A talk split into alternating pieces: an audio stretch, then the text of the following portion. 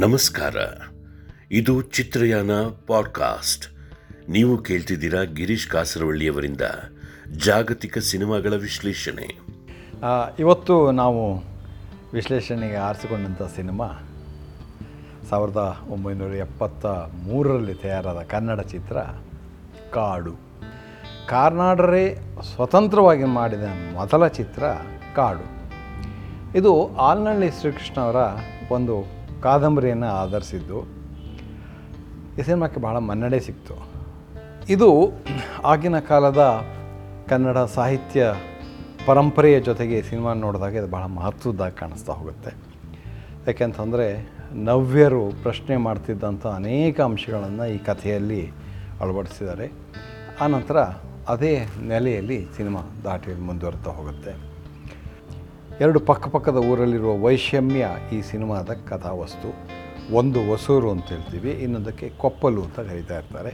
ಆ ಇಬ್ ಎರಡು ಊರುಗಳ ಜನಗಳಲ್ಲಿ ಬರುವಂಥ ವೈಷಮ್ಯ, ಅವರಲ್ಲಿರುವ ದ್ವೇಷ, ಕಥಾನಕದ ಪ್ರಧಾನ ಅಂಶ. ಈ ಕಥೆನಲ್ಲಿ ಅನೇಕ ತರಹದ ವೈರುಧ್ಯಗಳನ್ನು, ದ್ವಂದ್ವ ವೈರುಧ್ಯಗಳನ್ನು ಕಾರ್ನಾಡರು ಕಟ್ಕೊಡ್ತಾ ಹೋಗ್ತಾರೆ. ಕಾಮ ಮತ್ತು ಪ್ರೇಮ. ಪ್ರೀತಿ ಮತ್ತು ದ್ವೇಷ. ಈ ಥರದ ದ್ವಂದ್ವ ವೈರು ದ್ವಂದ್ವ ವೈರುಧ್ಯಗಳು ಹಾಗಾಗಿ ಅದು ಮನುಷ್ಯನ ಈಗೋ, ಇಬ್ಬರು ವ್ಯಕ್ತಿಗಳ ಈಗೋ, ಅದು ಯಾವ ರೀತಿಯಲ್ಲಿ ಸಮುದಾಯದ ಸಮಸ್ಯೆಯಾಗಿ ಬ, ಬದಲಾವಣೆ ಆಗ್ತಾ ಹೋಗುತ್ತೆ ಅನ್ನೋದನ್ನು ಕಟ್ತು ಕಟ್ತಾ ಕತೆ ಹರಳುಗಡ್ತಾ ಹೋಗುತ್ತೆ. ಈ ಸಿನಿಮಾದಲ್ಲಿ ಕಾಮಕ್ಕಾಗಿ ಹಾತೊರೆಯುತ್ತಿರುವಂಥ ಕಮ ಕಲ್ಯಾಣಿ ಎನ್ನುವ ಪಾತ್ರ ಇದ್ದರೆ ಇನ್ನೊಂದು ದಿಕ್ಕಿನಲ್ಲಿ ಪ್ರೇಮಕ್ಕಾಗಿ ಹಾತೊರೆಯುತ್ತಿರುವ ಕಮಲಿ ಎನ್ನುವ ಪಾತ್ರ ಇದೆ. ಪ್ರೀತಿಗಾಗಿ ಹಂಬಲಿಸ್ತಿರುವ ಹೆಣ್ಣು ಜೀವಗಳು, ದ್ವೇಷಕ್ಕಾಗಿ ಹಂಬಲಿಸ್ತಿರುವ ಗಂಡು ಜೀವಗಳಿದೆ. ಇದರ ಮಧ್ಯೆ ಇಬ್ಬರು ಮಕ್ಕಳಿದ್ದಾರೆ. ಕಿಟ್ಟಿ ಮತ್ತು ನಾಗಿ ಅಂತೇಳಿ. ಆ ಇಬ್ಬರು ಮಕ್ಕಳು ತನ್ನದೇ ಲೋಕ ಕಟ್ಕೊಳ್ತಾ ತಮ್ಮ ಬದುಕಿನ ಆನಂದವನ್ನು, ಬದುಕಿನ ಹುಡುಕಾಟವನ್ನು, ಬದುಕಿನ ಕೆಲವು ಅಂಶಗಳ ಹುಡುಕಾಟವನ್ನು ಮಾಡ್ತಾ ಹೋಗ್ತಾರೆ. ದೊಡ್ಡವರ ಪ್ರಪಂಚದಲ್ಲಿ ಮನುಷ್ಯರು ಕುಬ್ಜರಾಗ್ತಾ ಹೋಗ್ತಾರೆ. ನಾಗಿ ಮತ್ತು ಕಿಟ್ಟಿ ಕತೆ ಬೆಳೀತಾ ಹೋದಾಗೆ ಪ್ರವರ್ಧಮಾನಕ್ಕೆ ಬರ್ತಾ ಹೋಗ್ತಾರೆ. ಎರಡು ಆಪೋಸಿಟ್ ಡೈರೆಕ್ಷನ್ಸಲ್ಲಿದೆ ಕತೆ ಆರಂಭದಲ್ಲಿ ನಾವು ಯಾವ ರೀತಿಯಲ್ಲಿ ಗೌಡರನ್ನ ಆ, ನೋಡ್ತೀವೋ ಕೊನೆಗೆ ಬರುವಾಗ ಅವರು ಬಹಳ ಇಷ್ಟು ನೀಚರಿ ಅನ್ನುವ ರೀತಿಯಲ್ಲಿ ಕತೆ ಬೆಳೆ ಮಕ್ಕಳು ಅದಕ್ಕೆ ವಿರುದ್ಧ ದಿಕ್ಕಿನಲ್ಲಿ ಬೆಳೀತಾರೆ. ಇದೊಂದು ಅದು ಕಥೆಯ ಸಂವಿಧಾನ ದೃಷ್ಟಿಯಿಂದ ಬಹಳ ಕಂಡದ್ದು ಮೂಲ ಕಥೆ ಅಂದರೆ ಕಾದಂಬರಿ ಏನಿದೆ, ಕೃಷ್ಣ ಅವರದ್ದು, ಅದರಲ್ಲಿ ಇಡೀ ಕಥೆಯನ್ನು ನಾ ಕಿಟ್ ಕಿಟ್ಟಿಯ ಮೂಲಕ ನಾವು ನೋಡ್ತಾ ಹೋಗ್ತೀವಿ ಅಂದರೆ ಉತ್ತಮ ಪುರುಷ ನಿರೂಪಣೆ. ಸಿನಿಮಾದಲ್ಲಿ ಉತ್ತಮ ಪುರುಷ ನಿರೂಪಣೆ ಸಾಧ್ಯ ಆಗಲ್ಲ. ಯಾಕಂತಂದರೆ ಬೇಸಿಕಲಿ ಯಾವುದೇ ರೀತಿಯ ನೀವು ನಿರೂಪಣೆ ಮಾಡಿದರೂ ಅದು ಪ್ರಥಮ ಪುರುಷ ನಿರೂಪಣೆ ಆಗುತ್ತೆ. ಹಾಗಾಗಿ ಇವರು ನಮ್ಮ ಇಲ್ಲಿ ತಂತ್ರಗಾರಿಕೆ ಕೂಡ ಬೇರೆ ಆಗ್ತಾ ಹೋಗಬೇಕಾಗತ್ತೆ.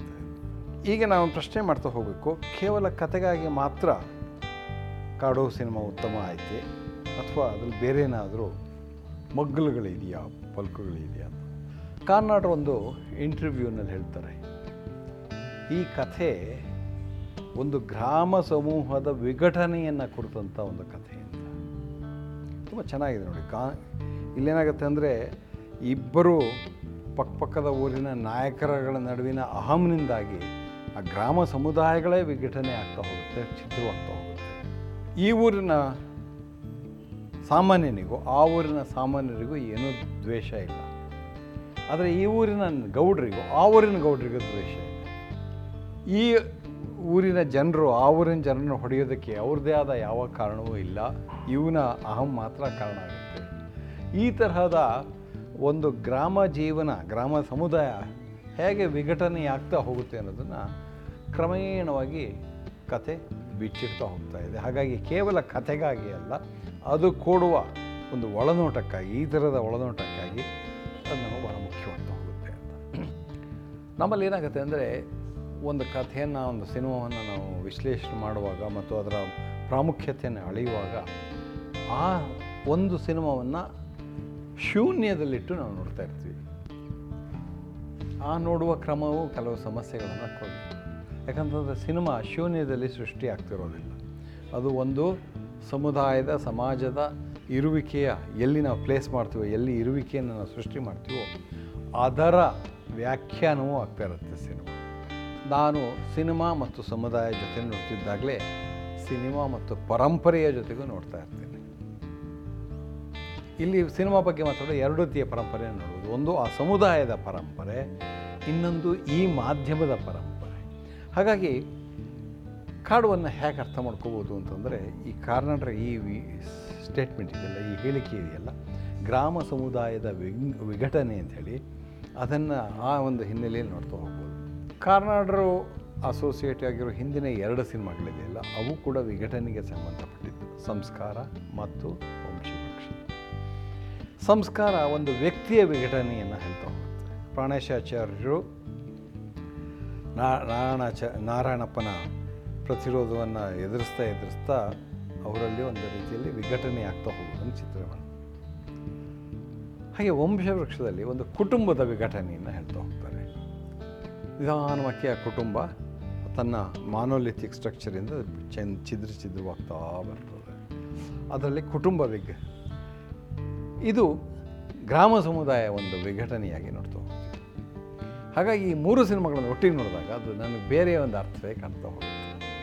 ಪೇಂಟಿಂಗಲ್ಲಿ ನಾವು ಸಾಮಾನ್ಯವಾಗಿ ಒಂದು ಒಂದು ಕೈಂಡ್ ಆಫ್ ಡಿಸ್ಪ್ಲೇ ಇರುತ್ತೆ. ಅದೇನಂದರೆ ನಾವು ಅದು ತ್ರಿವಳಿ ಅಂತ ಕರೆಯಲ್ಲ, ತ್ರಿಫಲಕ ಅಂತ ಕರಿತೀವಿ ಟ್ರಿಪ್ಟಿಚ್ ಅಂತ ಕರಿತೀವಿ. ಅಂದರೆ ಇದೇ ಸಪ್ರೇಟು ಅದಕ್ಕೆ ಅದರದ್ದೇ ಆದ ಐಡೆಂಟಿಟಿ ಇದೆ. ಎರಡನೇದು ಅದಕ್ಕೆ ಅದರದ್ದೇ ಆದ ಐಡೆಂಟಿಟಿ ಇದೆ. ಮೂರನೇದು ಅದಕ್ಕೆ ಆದ ಐಡೆಂಟಿಟಿ ಇದೆ. ಮೂರನ್ನು ಒಟ್ಟು ಕೂಡಿಸಿದಾಗ ಒಂದಕ್ಕೊಂದಕ್ಕೆ ಅಂತರ್ ಸಂಬಂಧ ಇರುತ್ತೆ. ಹಾಗಾಗಿ ಈ ತ್ರಿಫಲಕ ಅಂತಂದರೆ ಮೂರಕ್ಕೂ ಸ್ವತಂತ್ರವಾದ ಇದಿದೆ, ಅಸ್ತಿತ್ವ ಇದೆ. ಆದರೆ ಅದು ಒಂದಕ್ಕೊಂದಕ್ಕೆ ಸಂಬಂಧವನ್ನು ನೋಡಿದಾಗ ಅದು ಬೇರೆ ಒಂದು ರೀತಿಯ ಒಂದು ಸಂಬಂಧವನ್ನು ಸೃಷ್ಟಿ ಕೊಡ್ತಾ ಹೋಗುತ್ತೆ ಕಾಡುವನ್ನು ಆ ಥರದಲ್ಲಿ ಅರ್ಥ ಮಾಡಿಕೊಂಡಾಗ ಈ ಮೂರೂ ಸಿನಿಮಾಗಳ ಮೂಲಕ ಒಂದು ರೀತಿಯಲ್ಲಿ ಕರ್ನಾಟಕದ ಒಂದು ಸಮುದಾಯವನ್ನು ಇದು ಜಾತಿಯಲ್ಲಿ ಬೇರೆ ಬೇರೆ ಆಗಿರ್ಬೋದು. ಬಟ್ ಆವಾಗಿನ ಕಾಲದಲ್ಲಿ ಆಗ್ತಿರುವಂಥ ಒಂದು ಇದನ್ನು ಅದು ಹೇಳ್ತಾ ಹೋಗುತ್ತೆ, ವಿಘಟನೆ ಅಂತ. ಸೊ ಹಾಗಾಗಿ ವಿಘಟನೆ ಅನ್ನೋದು ಇದೆಯಲ್ಲ, ಈ ವಿಘಟನೆಯನ್ನು ನೆರಳಲ್ಲಿ ನಾವು ಈ ಸಿನಿಮಾವನ್ನು ಅರ್ಥ ಮಾಡ್ಕೋತಾ ಹೋಗೋದು ಅದು ಧ್ವನಿ ಸಿನಿಮಾ ಸಿನಿಮಾದ ಧ್ವನಿ ಅಂತ ನಾನು ಹೇಳ್ತೇನೆ. ಎರಡನೇದು, ಈ ಕಥೆಯ ಆಶಯದ ಮತ್ತು ಕಥಾನಕ ಶೈಲಿ ಹೇಗೆ ಹುಟ್ಟುತ್ತೆ ಅನ್ನೋದನ್ನು ಯೋಚನೆ ಮಾಡ್ತಾ ಕಥೆಯ ಧಾತುವಿನಿಂದ ಶೈಲಿ ಹುಟ್ಟುತ್ತೆ. ಧಾತುವಿನಿಂದ ಏನು ಅದರ ಸತ್ವನು ಹುಟ್ಟುತ್ತೆ. ಕಾಡು ಚಿತ್ರದ ಮೂಲ ಧಾತುವೇ ಈ ರೀತಿಯ ಘರ್ಷಣೆ, ತಿಕ್ಕಾಟ ಮತ್ತು ಸಂಘರ್ಷ. ಈ ಸಂಘರ್ಷ ಜಾತಿಯ ನೆಲೆಯಲ್ಲಾಗೋದಲ್ಲ, ಸಂಸ್ಕೃತಿಯ ನೆಲೆಯಲ್ಲಾಗೋದಲ್ಲ, ವ್ಯಕ್ತಿಗಳ ನೆಲೆಯಲ್ಲಾಗೋದು. ಹಾಗಾಗಿ ಇದು ಯಾವ ರೀತಿಯ ಕಟ್ಟುವ ಕ್ರಮ ಇರಬೇಕು ಅಂತಂದಾಗ ಸಿನಿಮಾದ ಮೂಲ ಧಾತು ಘರ್ಷಣೆ ಆದ್ದರಿಂದ ಅದರ ಕಟ್ಟುವ ಕ್ರಮದಲ್ಲಿ ನಾಟಕೀಯ ರಚನೆಯನ್ನು ಬಳಸ್ತಾ ಹೋಗ್ತಾರೆ. ಸಿನಿಮಾದ ನೀವು ಒಟ್ಟು ನೋಡ್ತಾ ಹೋದರೆ ಅದು ಬರೋದೇ ಥರದ ತಿಕ್ಕಾಟಗಳ ಒಂದು ಇದರಲ್ಲೇ ಬರ್ತಾ ಹೋಗುತ್ತೆ. ಆರಂಭದಲ್ಲಿ ಒಂದು ಸಣ್ಣ ಕ್ಷುಲ್ಲಕವಾದಂಥ ಒಂದು ಆಧಾರದ ವಿಷಯಕ್ಕೆ ಜಗಳ ಶುರುವಾಗತ್ತೆ. ಆ ನಂತರ ಆ ಆಧಾರದ ನೆವ ಇಟ್ಕೊಂಡು ಈ ಮುಖ್ಯ ಗೌಡ ಏನಿರ್ತಾನೆ, ಅವನ ವೈಯಕ್ತಿಕ ವಿಚಾರಗಳೆಲ್ಲ ಮುನ್ನೆಲೆ ಬರೋದಕ್ಕೆ ಶುರುವಾಗುತ್ತೆ. ಅಲ್ಲಿಂದ ಹುಟ್ಟಿದ ವೈಷಮ್ಯ ಕೊನೆಗೆ ಒಂದು ಓಕುಳಿ ಆಟದಲ್ಲಿ ಗ್ರಾಮಗಳ, ಗ್ರಾಮ ಸಮುದಾಯಗಳ ಘರ್ಷಣೆಯಾಗಿ ಬೆಳೀತಾ ಹೋಗುತ್ತೆ. ಅಂದರೆ ಒಂದು ವ್ಯಕ್ತಿಯ ಅಹಮ್ಮು ಹೇಗೆ ಒಂದು ಸಮುದಾಯದ ಘರ್ಷಣೆಗೆ ಕಾರಣ ಆಗ್ತಾ ಹೋಗುತ್ತೆ ಅನ್ನೋದು. ಈ ಘರ್ಷಣೆಯ ಕಟ್ಟುವಾಗ ಸಾಮಾನ್ಯವಾಗಿ ಏನು ಮಾಡ್ತೀವಿ ಅಂತಂದರೆ ಕಥೆ, ಆ ಘರ್ಷಣೆಯ ನೆಲೆಗಳನ್ನು ಏನೇನೊಂದು ಗುರುತಿಸ್ಕೊಂಡು ಸಿನಿಮಾದ ಗತಿಯನ್ನು ಅದಕ್ಕೆ ಪೂರಕವಾಗಿ ಕಟ್ತದೆ ಆವಾಗ ಅದು ಇನ್ನಷ್ಟು ಡ್ರಾಮ್ಯಾಟಿಕ್ ಆಗ್ತಾ ಹೋಗುತ್ತೆ. ಡ್ರಾಮಾ ಇದ್ದಿದ್ದು ಮೆರೋ ಡ್ರಾಮಾ ಆಗ್ತಾ ಹೋಗುತ್ತೆ. ಈ ಸಿನಿಮಾದ ಕಟ್ಟೋ ಕ್ರಮದಲ್ಲಿ ದೊಡ್ಡ ಸೌಂದರ್ಯ ಏನು ಅಂತಂದರೆ ಸಂಕಲನದಲ್ಲಿ ಇರುವ ತ್ವರಿತ ಅಲ್ಲದ ಸಂಕಲನ. ಇಲ್ಲೇನು ಮಾಡ್ತಾರೆ ಅಂತಂದರೆ ನಾವು ಎಲ್ಲಿ ನಾವು ಬಹುಶಃ ಈ ಕತ್ ಈ ಕ್ರಿಯೆಗೆ ಅಲ್ಲಿಂದ ಪ್ರತಿಕ್ರಿಯೆ ಹುಟ್ಟುತ್ತೆ ಅಂತ ನಾವು ನಿರೀಕ್ಷೆ ಮಾಡ್ತಿರ್ತೀವೋ, ಅದನ್ನು ವಿಳಂಬ ಮಾಡ್ತಾರೆ. ವಿಳಂಬ ಮಾಡಿದ್ರಿಂದ ನೀವು ಕ್ರಿಯೆ ಮತ್ತು ಪ್ರತಿಕ್ರಿಯೆಗಳ ನಡುವಿನ ಸಂಬಂಧದ ಮೂಲಕ ಕತೆ ಕಟ್ಟಲ್ಲ. ಕ್ರಿಯೆ ಮತ್ತು ಪ್ರತಿಕ್ರಿಯೆಗಳ ನಡುವಿನ ವಿಳಂಬದಿಂದ ಸೈಲೆನ್ಸ್ನಿಂದಾಗಿ ನಾವು ಕ್ರಿಯೆಯನ್ನು ಅರ್ಥ ಮಾಡ್ಕೋತೀವಿ, ಪ್ರತಿಕ್ರಿಯೆಯನ್ನು ಅರ್ಥ ಮಾಡ್ಕೋತೀವಿ. ಅವುಗಳ ಕೇವಲ ಮೇಲ್ಪದರ ಅರ್ಥ ಅಲ್ಲದೇ ಅದರ ಹಿಂದಿನ ಕಾರ್ಯಕಾರಣ ಸಂಬಂಧವನ್ನು ಅರ್ಥ ಮಾಡ್ಕೋತಾ ಹೋಗ್ತೀವಿ. ಈ ಕಟ್ಟುವ ಕ್ರಿಯೆ ಇದೆಯಲ್ಲ? ಇದು ಭಾಳ ಸುಂದರವಾಗಿದೆ ಈ ಸಿನಿಮಾದಲ್ಲಿ ಅಂತ.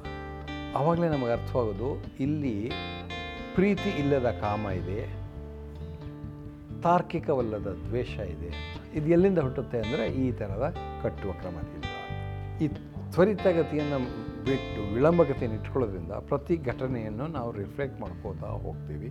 ಅದು ಸಿನಿಮಾದ ಒಂದು ಸುಂದರವಾದಂಥ ಕಟ್ಟುವ ಕ್ರಮ ಅಂತ ಅನ್ನಿಸ್ತು. ಇದರಲ್ಲಿ ಇನ್ನೊಂದು ನಾನು ಬಹಳ ಮುಖ್ಯವಾಗಿ ಗಮನಿಸಿದ್ದು ಅಂತಂದರೆ ಸಿನಿಮಾದ ಸಂಗೀತ.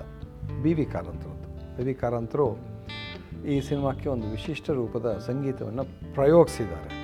ಯಶಸ್ವಿಯಾಗಿದ್ದಾರೆ ಅಂತ ಹೇಳಲ್ಲ. ಯಾಕಂದರೆ ಇದರ ನಂತರ ಇದೇ ಪ್ರಯೋಗದ ಮುಂದುವರಿಕೆಯಾಗಿ ಹೆಚ್ಚೋ ಮುಂದೂಡಿಯಲ್ಲಿ ಅದನ್ನು ಹೆಚ್ಚು ಚೆನ್ನಾಗಿ ಬಳಸ್ತಾ ಹೋಗ್ತಾರೆ. ಅದು ಯಾವುದು ಅಂತಂದರೆ, ನಮ್ಮಲ್ಲಿ ಅಲ್ಲಿಯ ತನಕ ಒಂದು ನಂಬಿಕೆ ಇತ್ತು. ಏನಂತಂದರೆ, ಕರ್ಣಾನಂದಕರವಾದಂಥ, ಸುಮಧುರವಾದಂಥ ಸಂಗೀತವೇ ಸಂಗೀತ ಅಂತ.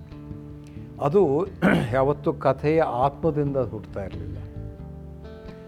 ಕತೆ ಯಾವ ಸಮೂಹವನ್ನು, ಯಾವ ಸಮುದಾಯವನ್ನು ಚಿತ್ರಿಸ್ತದೆ ಅಲ್ಲಿಂದ ಹುಟ್ಟ ಹುಡ್ತಾ ಇರಲಿಲ್ಲ. ಯಾವುದೋ ಭಾಳ ಅಪ್ಯಾಯಮಾನವಾಗಿದೆಯಾ ಕೇಳೋದಕ್ಕೆ?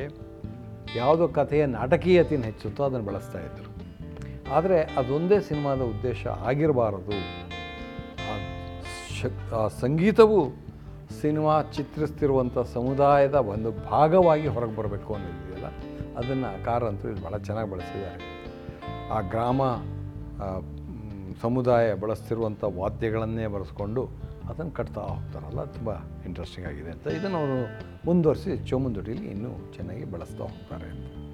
ಹಾಗಾಗಿ ಇಲ್ಲೇನಾಗುತ್ತೆ ಅಂದರೆ ಕಥೆಯ ಜೊತೆಗೆ ಕಥಾನಕವೂ ಆಗ್ತದೆ. ಕಥೆಯ ಜೊತೆಗೆ ಅದರ ತಂತ್ರಗಳ ಬಳಕೆ ಕೂಡ ಕಥಾನಕಕ್ಕೆ ಪೂರಕವಾಗಿ ಬರ್ತಾ ಹೋಗ್ತದೆ. ಇವೆರಡು ಸ ಅಲ್ಲಿ ಅಲ್ಲೊಂದು ವಿಘಟನೆ ಇಲ್ಲ. ಈ ಥರದ ಸಂ, ಸುಸಂಬದ್ಧವಾದಂಥ ಒಂದು ಸಕೀಲವಾದಂಥ ಸಂಬಂಧ, ಕಥಾವಸ್ತುವಿಗೂ ಮತ್ತು ಕಥೆಯ ಅದನ್ನು ಅಳವಡಿಸಿಕೊಂಡಿರುವಂಥ ತಾಂತ್ರಿಕ ಇದಕ್ಕೂ ತುಂಬ ಚೆನ್ನಾಗಿ ಹೊಂದ್ಕೊಂಡಿರೋದ್ರಿಂದ ಇದೊಂದು, ಒಂದು ರೀತಿಯ ಸ, ಏನು, ಆರ್ಗ್ಯಾನಿಕ್ ಆಗಿ ಬಂದಂಥ ಒಂದು ಸಿನಿಮಾವಾಗಿ ನನಗೆ ಕಾಣಿಸ್ತಾ ಇದೆ ಅಂತ. ಆ ಕಾರಣಕ್ಕಾಗಿ ಇದು ನನಗೆ ಇವತ್ತು ನಿಮ್ಮೊಡನೆ ಹಂಚಿಕೊಳ್ಬೇಕು ಅಂತ ಅನ್ನಿಸ್ತು. ಇದು ಚಿತ್ರಯಾನ ಪಾಡ್ಕಾಸ್ಟ್. ನೀವು ಕೇಳ್ತಿದ್ದೀರಾ ಗಿರೀಶ್ ಕಾಸರವಳ್ಳಿಯವರಿಂದ ಜಾಗತಿಕ ಸಿನಿಮಾಗಳ ವಿಶ್ಲೇಷಣೆ.